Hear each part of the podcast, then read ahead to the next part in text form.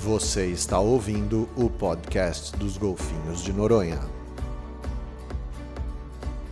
Bom dia, boa tarde, boa noite, caríssimos ouvintes. Aqui quem fala é Cíntia Gerling, coordenadora de Educomunicação Ambiental e Sustentabilidade do Projeto Golfinho Rotador, que conta com o patrocínio da Petrobras. Sim, os golfinhos vieram para esse encontro com um dos seus amigos do oceano, que também sofre de crise de identidade.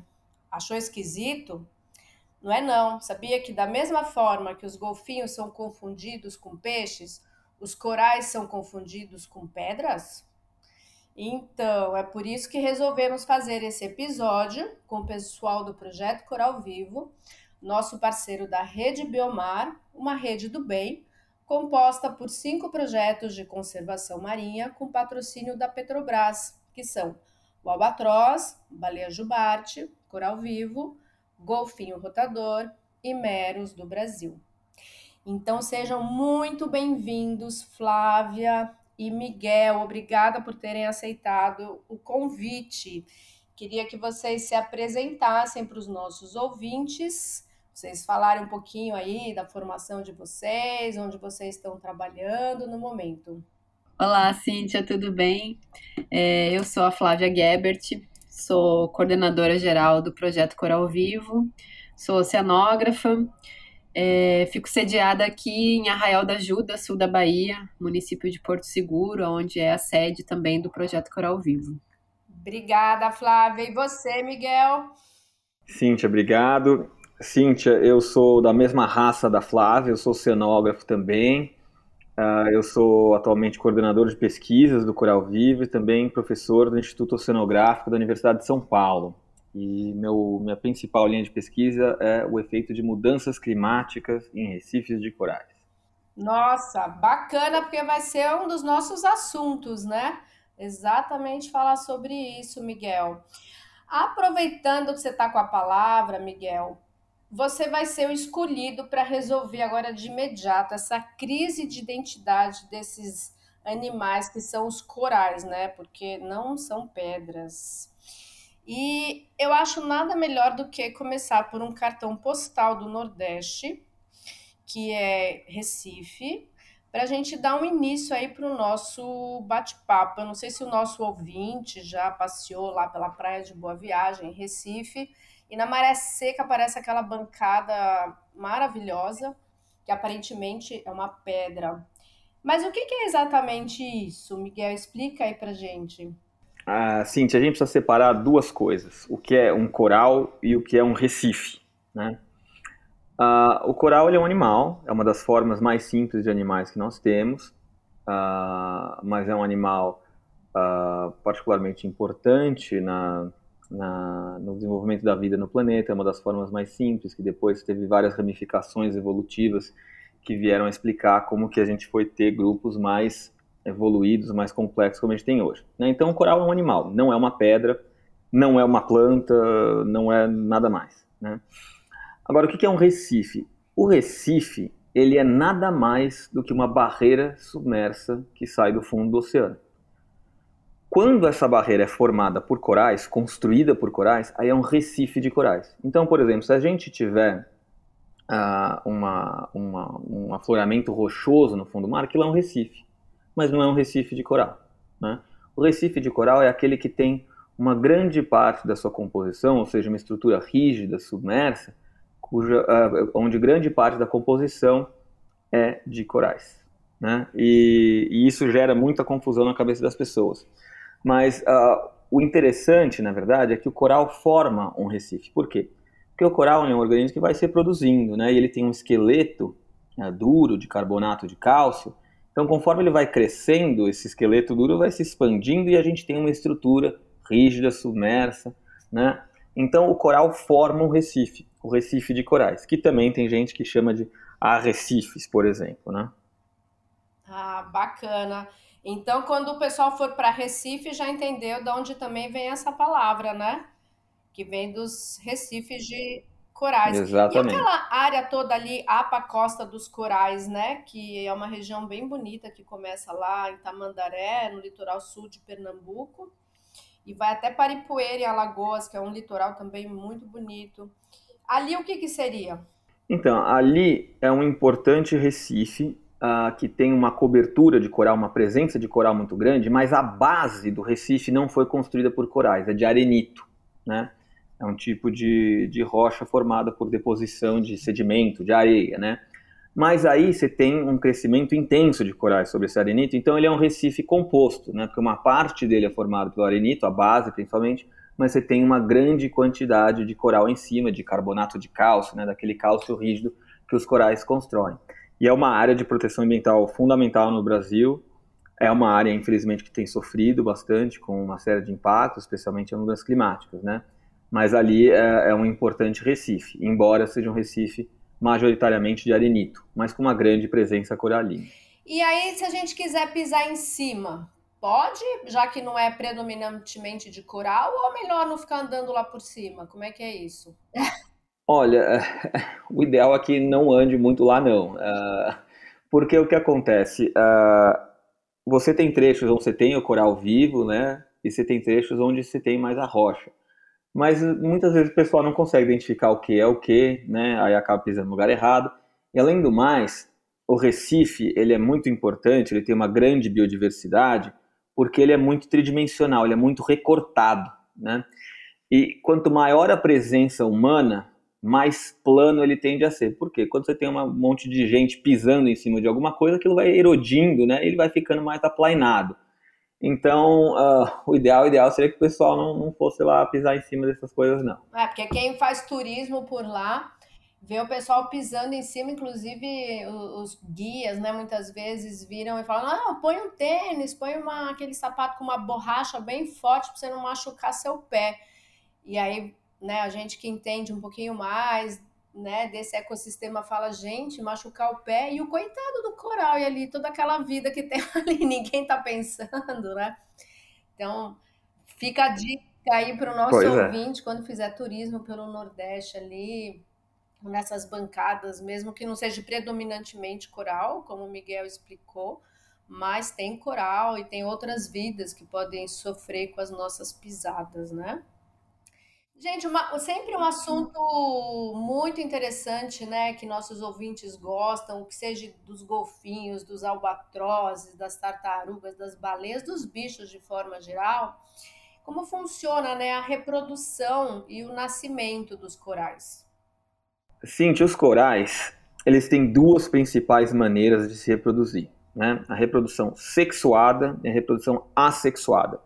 Vamos começar pelo, pelo segundo caso. Né? O que é a reprodução assexuada? Onde o coral vai meramente se propagando, ele vai aumentando a sua área, ele vai se dividindo sem precisar de um parceiro sexual para nada. Né? E aí o que acontece é que você vai tendo clones. Né? É importante a gente lembrar, aliás, que o coral ele não é um organismo, né? ele é um conjunto, é uma colônia. Então quando você vê o, coral, parece que tem várias bolinhas ali, né? aquelas bolinhas a gente chama de pólipo. E o pólipo é o indivíduo, né? Então, uma colônia é um conjunto de indivíduos. Então, ah, quando você tem a reprodução ah, assexuada, esses pólipos vão se dividindo e você vai tendo o aumento da colônia, aumento da cobertura diária e tudo mais.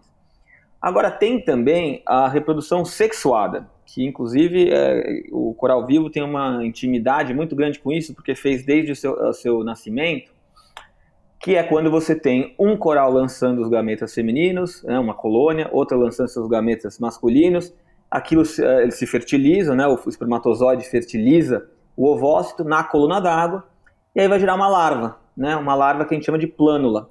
E essa plânula vai passar um tempo no plâncton, alguns dias, até ela ir para o fundo do oceano, e lá ela vai assentar. E quando ela assenta, ela passa por um processo chamado metamorfose, onde ela vai se tornar um pólipo juvenil, um polipinho, né?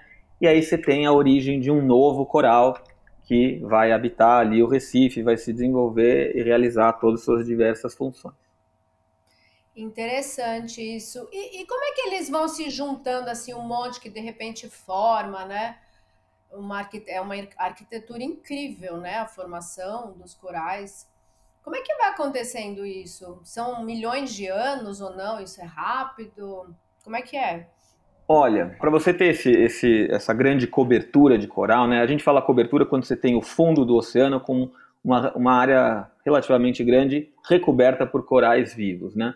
E o, a cobertura aumenta porque você tem a reprodução assexuada, né? Então você tem uma mesma colônia que vai crescendo e ocupando um espaço maior. A reprodução sexuada também contribui com isso porque muitas vezes não vai assentar só uma larvinha ali, mas algumas. E aí você vai ter uma crescendo por aqui, outra por ali. E conforme eles vão crescendo, e aí uma vez que se assentou a reprodução é, é, é assexuada, você vai formando uma cobertura maior de coral. E uma outra coisa que acontece também é que as colônias podem ocasionalmente se fragmentar, né? E aí um fragmento se desprende, cai para um outro outra região e aí ele começa a crescer por ali também. E tudo isso favorece uh, o aumento da, da cobertura. Bom, com relação ao tempo que demora, uh, isso depende muito da espécie de coral que a gente está falando, da região do planeta que estamos falando. Né? Por exemplo, nós temos os corais uh, com diferentes morfologias, diferentes formas, né? E os corais que são ramificados são aqueles que parecem árvores, né? Parecem que tem vários galhos. Esses daí, de modo geral, são corais que crescem mais rapidamente. Enquanto que os corais massivos, que são aqueles com formato mais arredondado, né? Eles têm um crescimento muito mais lento. Né? Então, por exemplo, um coral massivo cresce da ordem de poucos milímetros por ano, né? enquanto que o coral ramificado ele pode crescer alguns centímetros por ano, dependendo da espécie, pode crescer até 10 centímetros por ano. Né? E, então depende da espécie, mas depende também da região, né? que nem eu falei, da, do contexto oceanográfico da região. Por quê? Esses corais, eles são fotossintéticos, né? Eles têm uma microalga parceira deles que faz fotossíntese e doa grande parte da energia para eles. Se a região é turva, né, ou seja, tem muita, muito sedimento, muita areia na água, a luz não chega tão bem nesses corais. E aí a taxa de crescimento deles também tende a ser mais lenta. Né? Assim como se a gente tem corais que estão em regiões mais profundas, onde a penetração luminosa também não é tão elevada, também vai ter um crescimento mais lento. Mas isso que eu estou te falando para você, é que eu estou falando para você, é a, uma escala de organismo, né? O tempo que uma colônia demora para se desenvolver. Agora, a formação de um recife, que é um conjuntão de colônias ocupando uma grande área, isso daí demora muito, muito tempo, dependendo de novo da espécie, da região, do, né, de todo o contexto, pode ser de alguns, pode ser de milhares de anos, pode ser até de milhões de anos, né? Então varia bastante, mas não é nada rapidinho, não é que assentou a larvinha aqui hoje, ano que vem tem um recifão, é muito pelo contrário. E qual que é a profundidade máxima assim que pode se encontrar coral e a temperatura também, né? Porque a gente sabe que eles nem gostam de muito calor, nem muito frio, tem a temperatura exata, a profundidade, como é que é isso para eles viverem bem? Então, de depende do coral. Uh, porque a gente também pode dividir os corais em duas categorias. Os que têm capacidade fotossintética e aqueles que não têm, né, que não fazem fotossíntese. Os corais de capacidade fotossintética, a maioria dos recifes se desenvolve até 30 metros de profundidade, onde chega uma quantidade de luz boa, né? São os recifes rasos, a gente chama. No entanto, os recifes que se desenvolvem mais profundos do que 30 metros, que vão se estender normalmente até uns 100 metros, a gente chama de recifes mesofóticos, que são recifes que dependem da luz, são corais fotossintéticos que os formam, mas são corais que têm uma dependência um pouco menor da luz, eles conseguem se desenvolver com uma quantidade de luz um pouco menor e tem uma taxa de crescimento muito lenta também, né? Então esses são os recifes fotossintéticos que se estendem aí tem realmente até cento e poucos metros, em alguns casos, dependendo da região, pode chegar até 200 metros de profundidade. Agora, se a gente for olhar para os corais que não são fotossintéticos, que não tem aquela alga parceira que faz fotossíntese para eles, aí esses corais podem ser encontrados até milhares de metros de profundidade, né? Porque aí eles são completamente independentes da, da luz e aí eles se desenvolvem no que a gente chama de zona afótica, onde não chega a luz e a forma de nutrição deles é completamente diferente. Interessante isso. E já que a gente está falando né, da, da questão do, dos corais, que são bichos muito bonitos, né, e principalmente quando eles são coloridos, eu queria que vocês dessem uma aula por que eles são coloridos. O que, que dá aquela cor bonita para os corais? Bem, Cíntia, uh, tem duas coisas que vão determinar a coloração do coral, né? A primeira coisa é o próprio coral, né? O coral tem pigmentação. Então, se a gente vê o coral que uh, tem uma coloração mais avermelhada, é porque ele tem um pigmento avermelhado. Se ele é mais esverdeado, é porque ele tem um pigmento natural dele esverdeado, né? Agora, uh, os corais, esses de água rasa, fotossintéticos, como eu te falei, eles têm uma alga, né, uma microalga parceira que vive dentro dos seus tecidos. Aliás, não só dos tecidos, mas dentro das células dos corais, né? É como se fosse uma organela. E essas uh, microalgas que levam, o, o, nome delas é um palavrãozinho, é a zooxantela. Uh, as zooxantelas ela tem uma coloração meio amarronzada. E o coral, quando ele tem um bom teor de zooxantela, um elevado teor de zooxantela, aquele marrom dá uma puxadinha, de vez em quando até dá uma, uma ofuscada na coloração natural do coral. Então, a cor que a gente enxerga é um balanço da pigmentação natural dele com o amarronzado que as zooxantelas, as microalgas parceiras, uh, dão para eles. Interessante isso. Então tem essas duas formas, né, deles terem suas cores. Não é só com as zooxantelas, eles também têm os seus pigmentos. Bacana. E já que a gente está falando de cor, né? Hoje se fala muito de branqueamento, né? Dos corais e muitas vezes as pessoas falam, ih, já morreu. Por que eles branqueiam? E quando eles branqueiam, eles já estão de fato mortos? Como é que é isso? Essa é uma excelente pergunta, né? A, a principal ameaça que os recifes de coral enfrentam hoje, uh, enfrentam hoje é a, a, o aquecimento global, cuja consequência é o fenômeno do branqueamento. Como é que funciona o branqueamento? Quando o coral está sob estresse térmico, quando a temperatura está elevada, quando está quente demais para aquela região, as oxantelas, né, as algas parceiras, elas começam a sofrer. E elas começam a produzir substâncias que chamam, é um palavrãozinho aqui também, espécies reativas de oxigênio. O problema da espécie reativa de oxigênio é que ela é uma substância citotóxica, ela faz mal para a célula do coral. Então, a zooxantela começa devagarzinho a envenenar o coral. Né? E qual que é a resposta do coral uh, ah, para esse envenenamento? É, bom, vou pôr esse parceiro aqui para fora. Só que como a gente falou uh, uh, há pouco tempo, quando o coral, o coral depende da zooxantela para sua nutrição, né? A zooxantela faz fotossíntese doa grande parte da energia que ela produz para o coral. Então, quando o coral perde zooxantela demais, ele fica subnutrido e ele morre. E por que, que leva o nome de branqueamento? Porque quando tem a perda das oxantelas, a expulsão delas, e a degradação, a destruição dos pigmentos do coral por conta de toda aquela situação inadequada de espécie ativa de oxigênio, tudo mais, o coral fica com seu tecido transparente, recobrindo o seu esqueleto branco. Então, o esqueleto branco fica visível por debaixo de um tecido translúcido. É como se nós, seres humanos, de repente, ficássemos com a nossa pele e nossos órgãos transparentes e nós pudéssemos ver o nosso esqueleto, nossa caveira por baixo, né? Então, uh, quando o coral está branqueado, ele está vivo ainda. Ele está mal, ele está na UTI, né?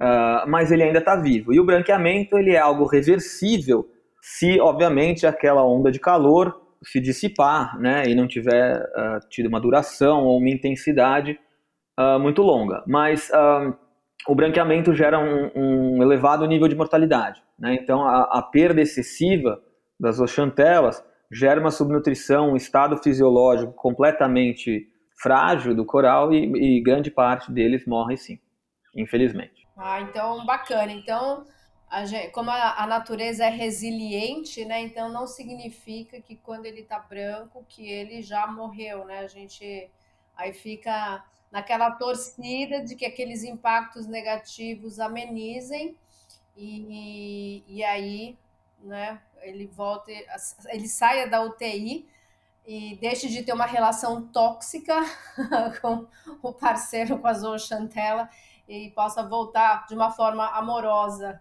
para dar suas cores, né? Já que a gente está falando de, de saúde, né, dos corais, branqueamento, mudanças climáticas, como é que está a saúde dos corais no Brasil? A gente pode falar talvez de Noronha, Abrolhos, esses lugares assim mais famosos, ou locais que vocês acham interessante a gente falar aqui da saúde dos corais no nosso país? Cíntia, olha, a, a vida do oceanógrafo não é uma vida nada fácil, tá? Ela é bem dura, a gente tem que fazer pesquisa, tem uma série de questões burocráticas para resolver, mas tem o lado positivo. O lado positivo é que a gente mergulha por aí para chuchu. Né? E esses locais todos eu tenho mergulhado recentemente, então, uh, principalmente os locais aqui no Brasil. E então uh, a gente consegue ver com os nossos olhos muito bem o que está acontecendo, a gente toma as nossas medidas, né? E o que, que, eu posso te dizer? É, eu vou primeiro dar uh, um contexto uh, global para depois focar no Brasil. Né? a gente pode dividir o planeta, uh, as comunidades recifais, né, em três grandes macro-regiões, que é o Indo-Pacífico, né, que contempla ali as regiões dos oceanos Índico e Pacífico, evidentemente, o Caribe e o Atlântico Sul, né, que é onde está o Brasil, evidentemente, e, e, e praticamente todos os recifes do Atlântico Sul estão restritos à costa brasileira, né, quase todos.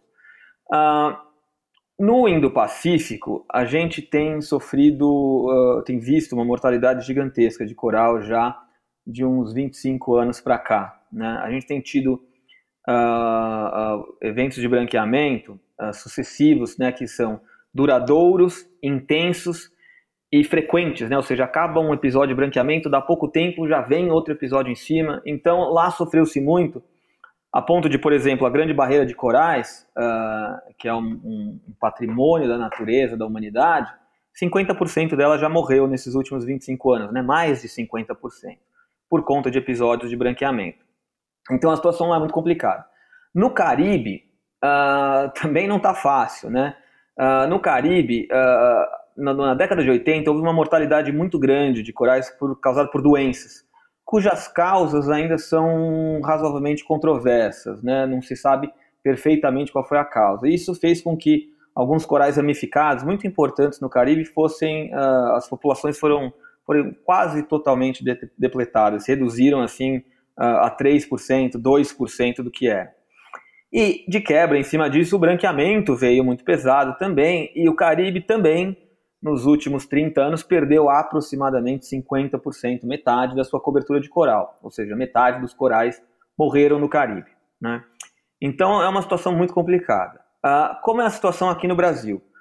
O Brasil, uh, no fim da década de 90, sofreu um episódio de branqueamento de porte maior, uh, mas não foi algo comparável com o que aconteceu no resto do mundo. A gente teve uma mortalidade um pouco mais expressiva, só de uma espécie, uma espécie ramificada. Né?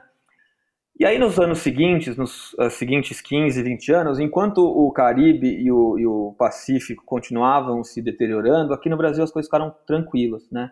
Houve branqueamento, mas muito suave, sem provocar muita mortalidade. Até a gente chegar em 2019. Uh, 2019, a gente enfrentou uma onda de calor gigantesca no Brasil, onde pela primeira vez a gente viu o que a gente pode chamar mortalidade em massa uh, uh, em recifes de corais brasileiros. Né? Uh, uma das espécies, a mesma que sofreu na década de 90, a milépora, que é um, é um coral de fogo, na verdade ele não é exatamente um coral, mas é um, é um parente muito próximo, ele teve 90% de mortalidade. Né? A gente teve outras espécies endêmicas ameaçadas de extinção, como a, a hart, que é o, o, o coral couve-flor, ele teve cerca de 50% de mortalidade em algumas regiões, como a APA Costa dos Corais, um pouco menos no sul da Bahia. Né? Então, uh, o Brasil está começando a enfrentar esses problemas uh, mais seriamente agora. Eu acho que a gente vive hoje no Brasil a situação que o pessoal vivia no Caribe no Pacífico há 25 anos. Então, o Brasil sempre foi uh, notório por ser mais resiliente, né, os recifes de corais brasileiros, e eles são de fato mais resilientes, porque mesmo em 2019 a mortalidade foi muito menor do que a gente viu até agora no Pacífico e no Caribe, mas essa resiliência está abrindo o bico, né? não está aguentando mais e a gente deve agora ver acontecer no Brasil o que a gente viu nas outras partes do mundo nos últimos 30 anos. Então a gente precisa aprender com, com as lições que esse pessoal de fora uh, teve que aprender na marra e a gente precisa tomar uma série de providências para que a gente minimize ao máximo esse, essa mortalidade que uh, vem se associando com o branqueamento. Nossa, que, que notícia bem triste, né, Miguel? A gente aqui em Noronha, acho que foi 2019, uma vez aqui sobrevoando, chegando de avião aqui em Noronha, posando, a gente viu ali na Baía dos Golfinhos, que toda a Bahia tem uns corais maravilhosos, estava tudo branco. A gente chegou a ficar assim chocado, parecia que tinham jogado um lençol em cima, sabe? De tão branco. Então, esqueci de lhe responder sobre Noronha. Uh, Cíntia, eu tive em Noronha no começo do ano e fazia alguns anos que eu não ia, né? E, e 2019 foi nesse meio termo, né? Foi no tempo que eu, que eu, eu estive ausente. E, e foi particularmente triste, porque Noronha era um lugar que tinha uma presença do coral de fogo, a milépora, por exemplo, uh, relativamente elevada. Eu fui em vários pontos, mergulhei em vários pontos, eu não consegui encontrar uma colônia, sequer nenhuma, mas depois teve uma colega minha que falou que tem um certo ponto, acho que na Pedra da Sapata, que tem algumas colônias mais profundas, mas assim, uh, infelizmente, em 2019, 2020, durante a pandemia, quando não tinha um plano de monitoramento, por causa da pandemia, né, a pandemia pegou todo mundo de calças curtas, houve uma degradação da cobertura de, de milépora, do coral de fogo, tremenda em Noronha, né? E, e, Noronha é um lugar que a gente tem que ficar mais atento. Por quê? Porque a turbidez, né, quando a água tem bastante sedimento, areia, aquilo, uh, embora as pessoas achem uma coisa ruim, aquilo dá uma protegida nos corais uh, contra o branqueamento. Por quê? Porque ela uh, impede né, que, que a luminosidade intensa demais chegue nos corais e absorve uma grande parte do calor. Né? Então a turbidez é visto como um pouquinho de um protetor. Né? Óbvio que não pode ser turbidez demais, senão não há fotossíntese, mas a, a costa do Brasil ela é inteira bastante turva, né? quase inteira. Então a gente tolera um pouco mais. Esse é um dos fatores que faz o Brasil ser mais uh, tolerante uh, aos corais brasileiros, os recifes de corais serem mais tolerantes ao branqueamento. Mas Noronha, como você sabe muito bem, não está na nossa costa, está né? Além da plataforma continental, ilha oceânica. E as ilhas oceânicas não têm uh, uma alta quantidade de sedimento. Por quê? Porque não tem a influência dos rios. Então são águas muito mais claras. Então esses locais, Fernando de Noronha, a tal, a tal das Rocas, Arquipélago de São Pedro e São Paulo, Trindade, Martim Vaz, esses são os lugares que a gente tem que ficar mais atento porque são os primeiros lugares a sofrer com o branqueamento. Então, infelizmente, não, não é nenhuma surpresa que Noronha sofreu tanto no branqueamento de 2019 e 2020, porque lá é, é, um, é muito claro. Então lá era um ponto realmente que que estava frito, infelizmente. É, foi, eu fiz um mergulho que eu fiquei chocada ali entre a Praia do Meio e a Conceição, é, assim, se via muita vida, muita milépora, né, esse coral de fogo, como você falou, e simplesmente estava tudo coberto de daquela alga parda, né? E tudo morto, tudo branco, não tinha vida nenhuma, né? Porque o coral, queria até que vocês explicassem sobre isso. Onde tem coral tem vida, né? Tem peixes, tem, tem né? outros recursos naturais em volta. E quando o coral morre, não sobra nada, né? Então, queria que vocês falasse exatamente o que, que representa para a saúde né, do, do oceano, do planeta, eles estarem saudáveis. Bom, basta a gente começar falando que um recife de coral ele abriga em torno de 25% da biodiversidade marinha, né? Então é, é muita coisa.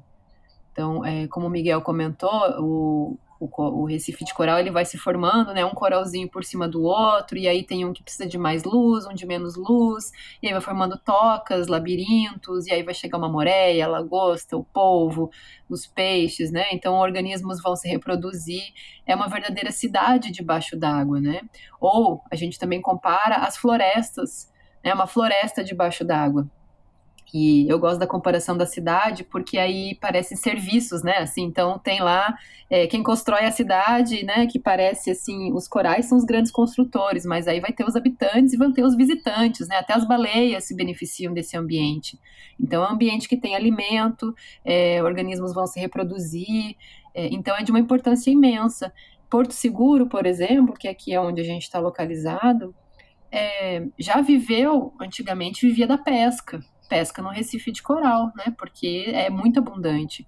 Atualmente vive-se do turismo. Então é fonte de renda, move a socioeconomia local. Né? Além disso, traz proteção da costa.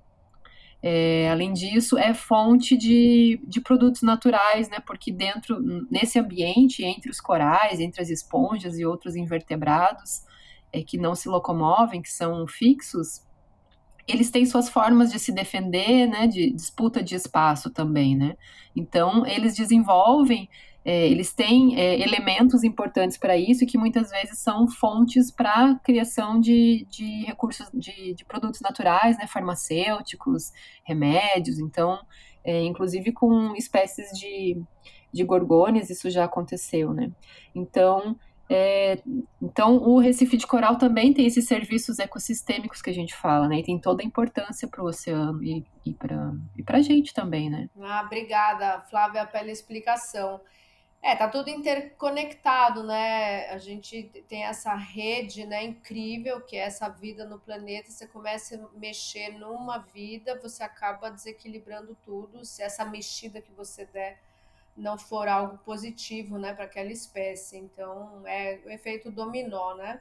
Por isso que nesses mergulhos que a gente tem feito aqui em Noronha, no Mar de Dentro, que era um local riquíssimo, que você via muita coisa, hoje, assim, virou algo que você só vai ver alga parda e mais nada, assim, é, bem triste, sabe? É, mas vamos, vamos torcer para que seja resiliente e volte, né? Essa, essa vida aqui em Noronha. E já que a gente está falando de turismo, né, que o, o, né, os corais, os recifes, eles também, como né, a Flávia falou em Porto Seguro, são um chamariz, né? Tem, tem pessoas que mergulham, vão mergulhar no mundo inteiro é, para ver não só os corais, mas toda a vida, né, que tem ali em volta do coral. Queria que vocês falassem sobre isso, talvez dicas de locais maravilhosos nesse mundo e também a postura correta do mergulhador, né, embaixo d'água, porque às vezes a gente sem querer pode tomar uma atitude nociva. É, eu Tava tomando banho aqui numa piscininha esse final de semana em Noronha, na Praia do Leão, que é a minha praia predileta. Fica aí a dica para os nossos ouvintes. Eu não acho o Sancho mais bonito, eu acho a Praia do Leão a praia mais linda. E aí tinha ali um cara, um estrangeiro, e ele simplesmente enfiou a mão ali e tirou um polvo e ficou pegando forte assim o polvo. Eu já queria assim subir no pescoço do homem, ele na no Parque Nacional Marinho, enfiou a mão na toca, arrancou o povo de lá de dentro. E eu falei, por favor, o senhor ponha de volta o povo na sua toca. Imagine o senhor sendo arrancado de dentro da sua casa por um monstro. Se coloque no lugar desse animal. E daqui a pouco o povo soltou, largou aquela tinta preta, né?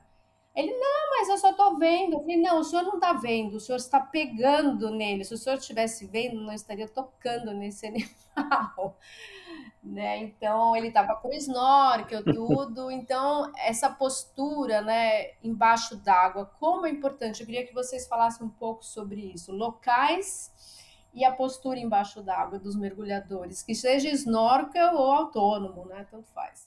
Eu posso começar falando, Cíntia, é, de condutas assim, né? Porque a gente tem trabalhado muito nesse sentido em até complementar a formação, assim, né, dessas pessoas, e tem até esse ano aí a previsão de um, de um curso bem sobre isso, assim, de, de conduta, né, para quem é visitante, para quem é guia, para quem é um mergulhador, né, como que você pode instruir as pessoas e práticas próprias mesmo, assim, né, para você ter. O Ministério do Meio Ambiente tem uma campanha bem legal chamada Campanha de Conduta Consciente para Ambientes Coralinos e Recifes de Coral, que também é, é interessante de conhecer.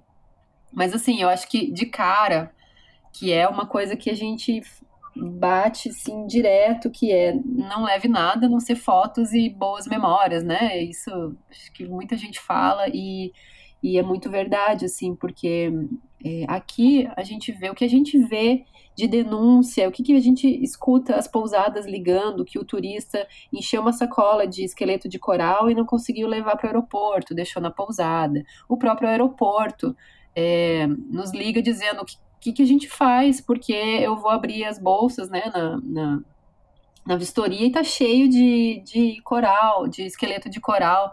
Né? Então as pessoas elas, elas têm muita necessidade de levar uma lembrança, né? Assim, mas não param para pensar nisso. Pô, você está levando a casa de um, de um organismo, né? Um, um esqueleto de coral, além de ele servir de casa para algum outro animal, ele também é fonte de carbonato de cálcio de volta para o sistema, né? Eu costumo falar que tudo que é da natureza ela é reutilizada é um excelente exemplo para a nossa vida, né? Para os humanos, que nós não sabemos reutilizar nada. Tudo é assim, compra novo, compra novo, né? Desde roupa e, enfim. É, mas a natureza nada nada se desperdiça, né? Tudo é reutilizado. Então é o melhor exemplo que a gente tem a seguir. Então eu acredito que assim não leve nada, não toque em nada, né? Já, é, já é já é o primeiro quesito.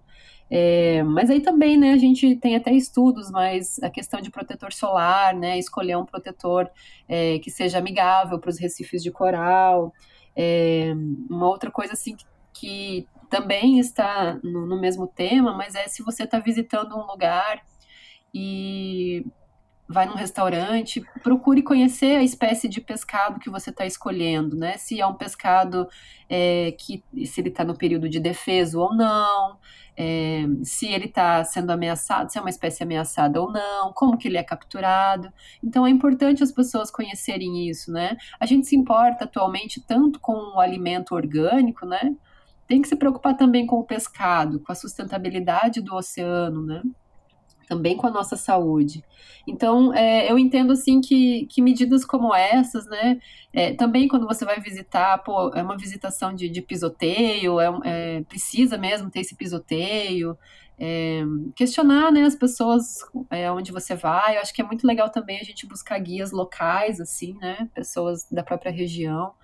É, entendo que essas medidas é, no mergulho também, né, ter cuidado no mergulho, pô, os recifes de coral são delicados também, né, são resistentes, mas são muito, mas são frágeis ao mesmo tempo, né, então em espécies, como o Miguel estava falando, essas espécies mais arborescentes, né, como o coral de fogo, pô, você bate numa nadadeira ali, você quebra ele inteiro, né, uma, uma âncora de, de barco quebra, mas uma nadadeira também destrói, assim. Então, ter esses cuidados eu acho que são essenciais. Legal, obrigada. Miguel, quer complementar alguma coisa? Não, olha, eu, eu acho que a fala da Flávia é, é perfeita. Ah, a única coisa que eu complementaria que ah, o turismo e a pesca, por exemplo, elas são coisas muito bem vistas. Né? Elas geram receita, né, é, fomentam a socioeconomia, como a Flávia falou, mas tem que respeitar o ambiente, certo? Se o turismo se torna predatório, está começando a destruir o ambiente, se a pesca é predatória está se tirando mais do que pode, ou tirando coisas que não pode, aí não dá certo. Então, pesca e turismo são coisas boas, desde que bem regulamentadas, bem gerenciadas e por aí vai. Né? Sim, com certeza. E aí a gente precisa exatamente dessa união né, do poder público com a sociedade civil, com os prestadores de serviço do local, né, cada um fazendo a sua parte, o visitante se informando né, quando ele chega num local desses, poder público cobrando, fiscalizando, educando, né, e os prestadores de serviço não se renderem né, aos pedidos do turista para agradá-los quando esse agrado muitas vezes fere a legislação e aí põe tudo a perder, né? A gente vê isso muito aqui em Noronha é, com os golfinhos, enfim, com as tartarugas, com os povos, né? Nessa história de você hoje querer pegar o animal, tirar uma foto, né? Com aquele animal no teu corpo, agarrado no teu corpo, você beijando, abraçando, como se fosse um pet, né? Isso é, bom, enfim, é totalmente errado, né? É só se colocar ali no, no local daquele animal e aí a gente com certeza não vai querer isso para a gente também, né? Eu acho que para as pessoas não realizarem turismo predatório, esse tipo de coisa, passa pela informação, passa pela sensibilização, pela educação ambiental. Eu vou dar um exemplo de como o, buraco, o, o problema, o buraco é muito mais embaixo. Teve uma história que ficou famosa na China há alguns anos de um casal que foi, viu um coral, achou que aquilo era uma pedra, eles pegaram um, um negócio de metal ali e escreveram o nome deles em cima do coral. Então escreveram, arrancaram um tecido do coral para escrever o nome deles, bateram uma foto e postaram em redes sociais. Depois falaram, poxa, mas vocês sabiam que vocês estavam uh, riscando, uh, recortando um animal? Eles não, não tínhamos a menor ideia, achávamos que era uma pedra. Então você vê, uh, a gente, para ter o turista responsável, a gente precisa educar esse turista. Né? Não é só esperar que ele saiba de tudo, porque infelizmente as pessoas não estão informadas o suficiente sobre o que são esses organismos. Né? Dali a sua pergunta no começo, mas é pedra, é planta, o que, que é isso? Né? Com certeza. Não, educação é tudo, né? É, eu acho que educação junto com o poder público fiscalizando, também advertindo, né? Mexendo no bolso, a gente sempre fala que no momento que também mexe no bolso e a pessoa aprende bem mais rápido, né? Educação é a longo prazo e uma multa ou uma advertência, uma chamada assim, né? É a, a curto prazo. Aproveitando que a gente está falando sobre isso, eu vou pedir para a Flávia contar um pouquinho da história né, do projeto Coral Vivo, quais são as linhas de atuação, porque né, os projetos da rede Biomar, nós trabalhamos exatamente muito forte com educação ambiental, e aí entra esse assunto, né? Então, eu queria que a Flávia contasse um pouquinho para os nossos ouvintes. Ah, legal, Cíntia. É, o projeto Coral Vivo, ele nasceu dentro da pesquisa, né? A gente costuma falar assim, porque foi da iniciativa de dois pesquisadores do Museu Nacional que iniciaram suas linhas de pesquisa lá na década de 90, que era com recifes de coral, né? que era para conhecer as comunidades coralíneas, que era para conhecer como se formavam, é, aspectos como a reprodução dos corais. É, mas a gente fala que o projeto Coral Vivo nasceu mesmo em 2003, então ele tem 19 anos. E então, as pesquisas assim que são referências para o coral vivo é principalmente pesquisas associadas à reprodução, né? Como os corais se reproduzem, como os corais nascem. Então, foi, foi em meio esse pano de fundo que iniciou aí a proposta do projeto Coral Vivo. E ao longo dos primeiros anos, é, o projeto realmente começou assim é, intensificando suas pesquisas, né, trazendo mais pesquisadores em torno. É, mas ao longo do tempo foi se vendo que é exatamente isso, a gente tinha que comunicar para as pessoas né, as descobertas. O, a gente tem uma unidade de conservação aqui, que é um parque municipal marinho, que é o Recife de Fora.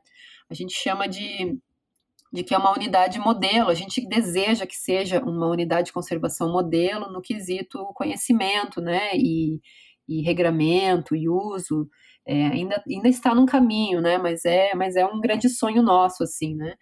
E então esse parque, essa unidade, assim, a gente já realizou muita pesquisa nos mais diversos âmbitos, assim, com uma variedade de, de pessoas envolvidas e temas, assim, né? Então é realmente é, um grande um, um grande tema que o Coral Vivo trabalha. Mas justamente isso, a, a, forma de, de alcançar o grande público, né? Como que a gente chega nas pessoas e explica que esse ambiente é sensível, que esse ambiente está passando por problemas, que as pessoas podem fazer alguma coisa a respeito, né? Então, a, aos poucos, a gente foi desenvolvendo os eixos de trabalho, né? E o patrocínio da Petrobras em 2006 foi o início, né? Foi totalmente relevante para a gente conseguir expandir as ações. Então, é, o Coral Vivo ele tem a sede dentro de um empreendimento, que é o Arraial da Ajuda Ecopark, onde a gente tem nossa base de pesquisa, tem uma estrutura de laboratório e tem uma estrutura de mesocosmo, né, que é uma estrutura é, onde a gente trabalha é, com experimentos grandes que estão associados às mudanças climáticas, é, poluição. Então a gente consegue ali simular eventos que acontecem no, no mar, né?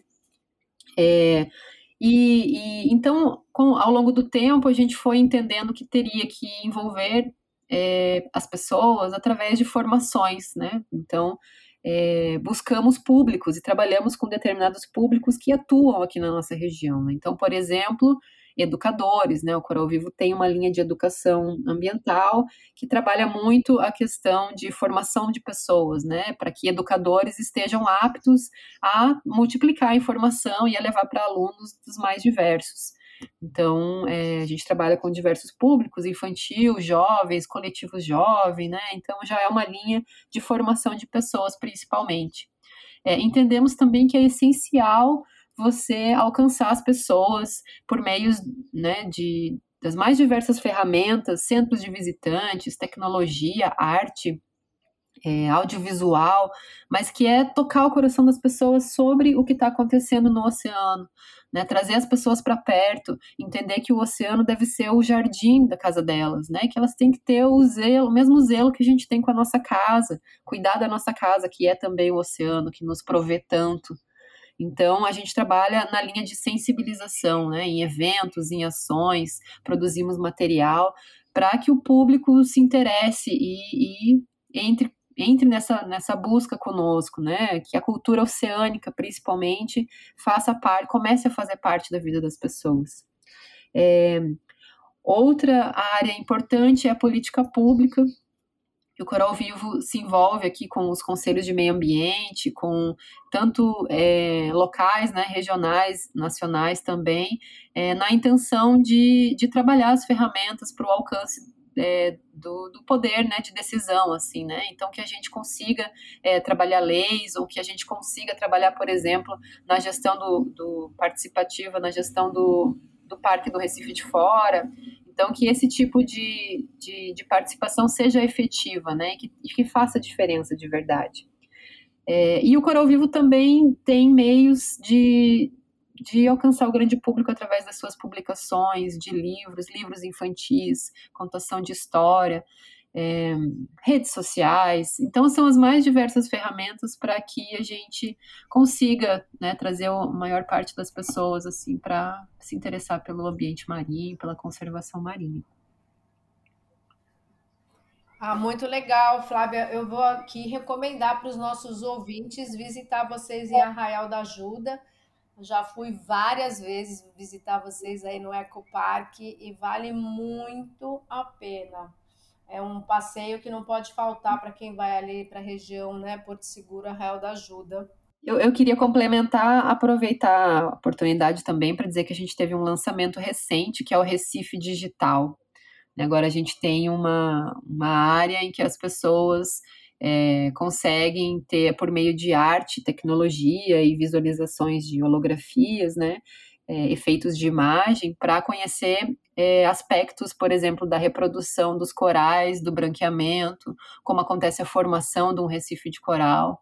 Então é uma é um espaço único no Brasil assim e que a gente está apostando bastante assim, que está um, um, lugar bem bonito assim para as pessoas conhecerem, que fica no, no Ecopark, Flávia, em Arraial da Ajuda.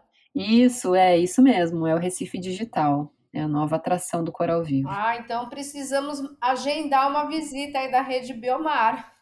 Isso mesmo, vamos agendar. Bacana. Eu vou até trazer um assunto aqui para os nossos ouvintes, é, que 2021, né, marcou, você falou, Flávio, da cultura oceânica, né, e 2021 marcou o início da década da ciência oceânica, né, que foi uma iniciativa da ONU a ser implementada de 2021 a 30 buscando cumprir né, os compromissos da Agenda 2030. Quem quiser saber mais, dá uma busca aí no Google, né? Mas tem foco no, no, num dos objetivos do desenvolvimento sustentável, que é o 14, o Vida na Água, que visa conservar e promover o uso sustentável dos oceanos, né, dos mares e de todos esses recursos marinhos, porque eles são imprescindíveis é, para a saúde do planeta, para a nossa saúde, enfim, né? Para que esse planeta do jeito que a gente conhece continue, né, dessa forma, né? E aí eu queria que vocês dessem dicas, né, para os nossos ouvintes, porque independente se a gente está no mar, ou eu aqui em Noronha, ou vocês que estão aí é, em Arraial da Ajuda, o Miguel que está em São Paulo, um pouco longe da costa, mas pode ser que um ouvinte nosso lá do Mato Grosso, do Pantanal, esteja nos escutando, está bem longe, né, do mar. Mas como é que um cidadão comum pode nos ajudar né, nessa conservação dos corais e estar tá dentro da década da ciência oceânica e participando mais é, da conservação do oceano? Olha, Cíntia, é, eu eu tenho falado bastante sobre isso assim e eu tenho trazido um discurso de que a gente tem que pensar melhor é, o nosso consumo né? Independente, exatamente isso que você comentou, se eu estou no litoral ou não, se eu estou no interior, impacto sim o oceano, né? Porque de alguma forma tudo chega no mar. Mas é, o nosso consumo, né? Que seja um consumo consciente, né? Como eu falei, é um consumo do pescado consciente.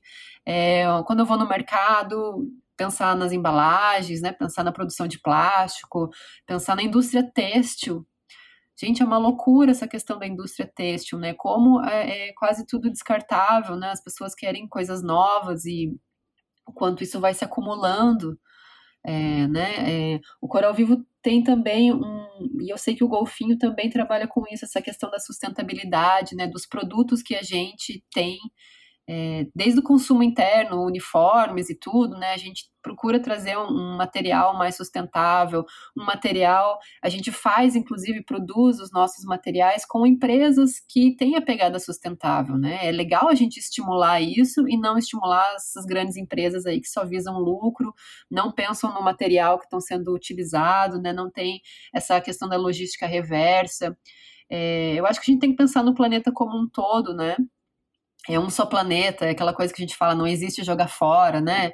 É, e a saúde como um todo. Então, eu penso muito nisso no consumo consciente, assim, eu acho que dentro da minha casa eu penso isso e trago isso como uma educação para os meus filhos também, né? Da gente pensar no grande consumismo, é, no, no, no que, que a gente está trazendo para dentro de casa, na qualidade, em quem produziu, né? Se, se foi feito, né? A gente fala assim, se foi feito com amor, né? Mas assim, se foi feito com cuidado, o material que foi produzido, eu acho que isso já é um grande passo. Acho que é, é assim, é, começar a pensar nisso já é um grande passo, assim, né? A gente tem trazido muito a questão da saúde individual, né? Mas eu acho que a saúde do planeta ela está muito associada a isso também. Ah, obrigada, Flávia. E Miguel, que dica você dá aí para os nossos ouvintes, como eles podem nos ajudar? Olha, uh, eu acho que a Flávia já falou grande parte, uh, acho que está perfeito o que ela falou. Uh, o que eu acho que eu diria para os ouvintes é que a gente precisa realmente entender que a gente precisa mudar nossos hábitos. Né? a gente, os recifes enfrentam impactos de escala global, né? Então, como, como o aquecimento global, né, que gera branqueamento, como a acidificação dos oceanos. Então, não basta cuidar do seu quintal, é, a história de um só planeta. Então, o que o cara faz lá na Europa, ou na Ásia, ou na África, ou na Oceania, afeta aqui, vice-versa, tudo mais. A gente está degradando o planeta como um todo. Então, as pessoas do planeta inteiro precisam entender que está na hora de a gente mudar um pouquinho os nossos hábitos, infelizmente. É.